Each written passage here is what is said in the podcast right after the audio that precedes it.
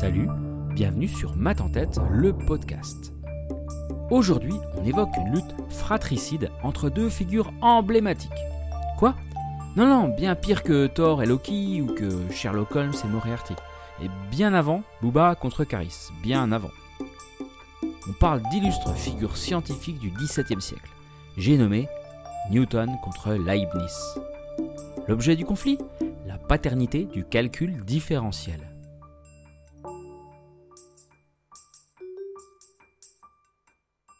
C'est quoi ça le calcul différentiel?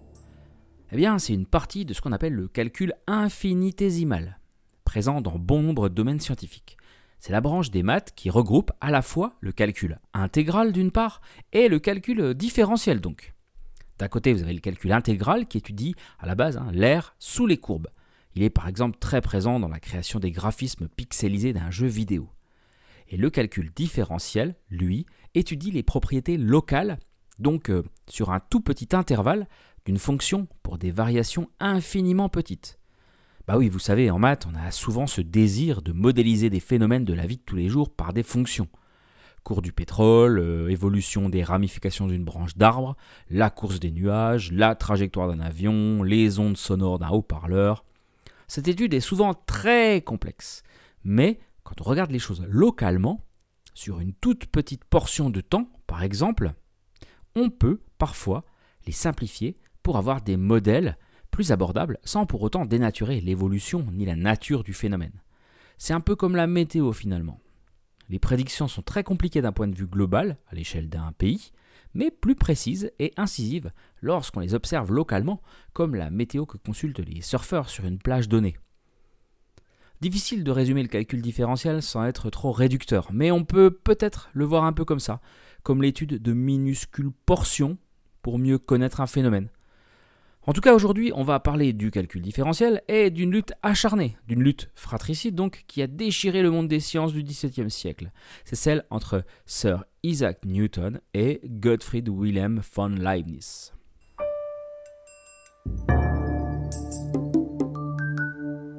C'est véritablement au XVIIe siècle que le calcul infinitésimal a connu un bond en avant. À ma droite, l'anglais Isaac Newton. À ma gauche, l'allemand Gottfried Wilhelm von Leibniz, deux des plus grands intellectuels de leur temps. Ils sont philosophes, mathématiciens, physiciens. Newton, également président de la Royal Society de Londres, est alchimiste, astronome, économiste. Leibniz, lui, n'a rien à lui envier. Président de l'Académie des sciences de Berlin, juriste, Linguiste, historien, géographe, diplomate, théologien, bref, ce sont des pointures. Et pourtant, ils vont se déchirer pendant 5 ans par lettres, communications scientifiques, mémoires et écrits de leurs partisans afin de prouver qui, de l'un ou de l'autre, est le véritable inventeur du calcul infinitésimal. Alors d'un côté, Newton est l'auteur de la théorie des fluxions, mise en forme en 1665, mais publiée seulement 20 ans plus tard, en 1687 il définit la notion de fluxion qui correspond à la notion de nombre dérivé.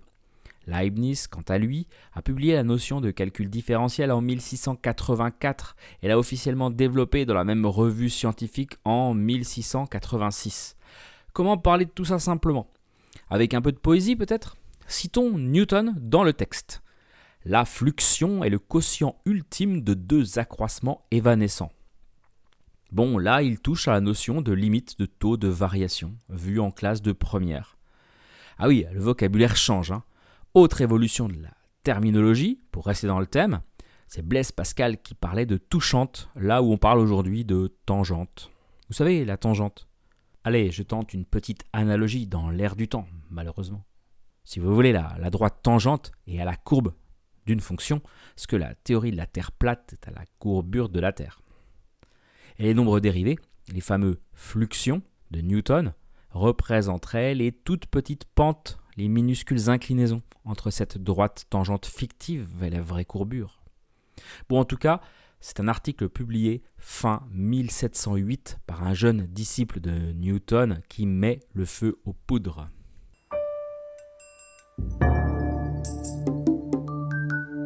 Dans cet article, il affirme en effet que Newton avait sans nul doute inventé l'arithmétique des fluxions, mais que Leibniz avait publié ultérieurement, sous un nom différent, cette même arithmétique. Et c'est parti pour le buzz.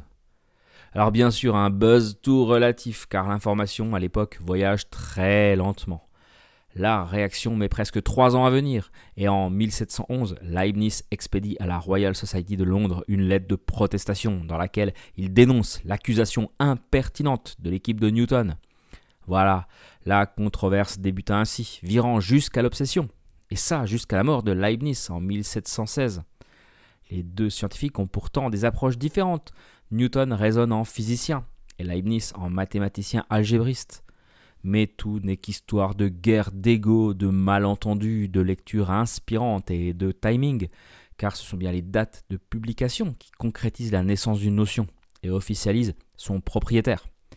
Leibniz a joué la carte de la com et expose dès 1677 sa méthode de calcul. L'Europe continentale, poussée par la team germanique, va adopter son point de vue.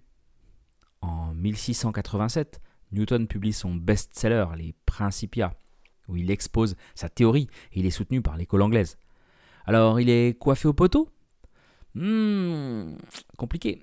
Le souci, c'est que Leibniz aurait oublié de mentionner qu'il avait eu connaissance d'une méthode des tangentes de Newton dès 1673, mais qu'elle contenait bien des défauts. Bref, c'est la guerre. Et ça dérape, hein. même sur le terrain religieux et métaphysique. Tout ça finit dans l'amertume et le ressenti. Au final, la notion de Leibniz aura plus de succès sur le continent européen. Mais l'approche des principes de Newton anticipera la notion moderne de limite, une notion qui sera formalisée au XIXe siècle. Côté français, c'est à Lagrange qu'on doit l'écriture f' de x, que vous avez peut-être déjà rencontré. Et c'est d'Alembert qui introduit la définition de nombre dérivé comme limite du taux d'accroissement telle qu'elle est enseignée au lycée aujourd'hui. Mais c'est toujours la notion de limite qui pose problème. Hein et c'est au milieu du 19e siècle seulement que le concept de dérivé, tel qu'on le connaît, sera entièrement formalisé par Weierstrass.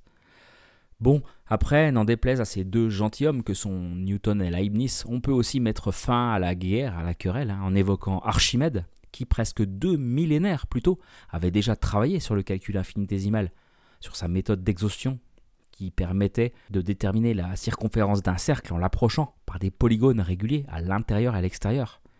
Ou même Démocrite, carrément, au 5e siècle avant Jésus-Christ, qui considérait un volume comme un empilement infini de petites couches infiniment petites, donc d'épaisseur infinitésimale. Mais bon, ça, c'est une autre histoire. Merci d'avoir écouté ce podcast. Tous les mercredis, venez vous réconcilier autour d'un nouveau thème pour s'ouvrir au merveilleux monde des mathématiques. Pour que les descendants de Newton et de Leibniz entendent parler de ce podcast, n'hésitez pas à laisser une évaluation ou un commentaire sur Spotify ou Apple Podcasts. En tout cas, merci de votre soutien, prenez soin de vous et à la semaine prochaine.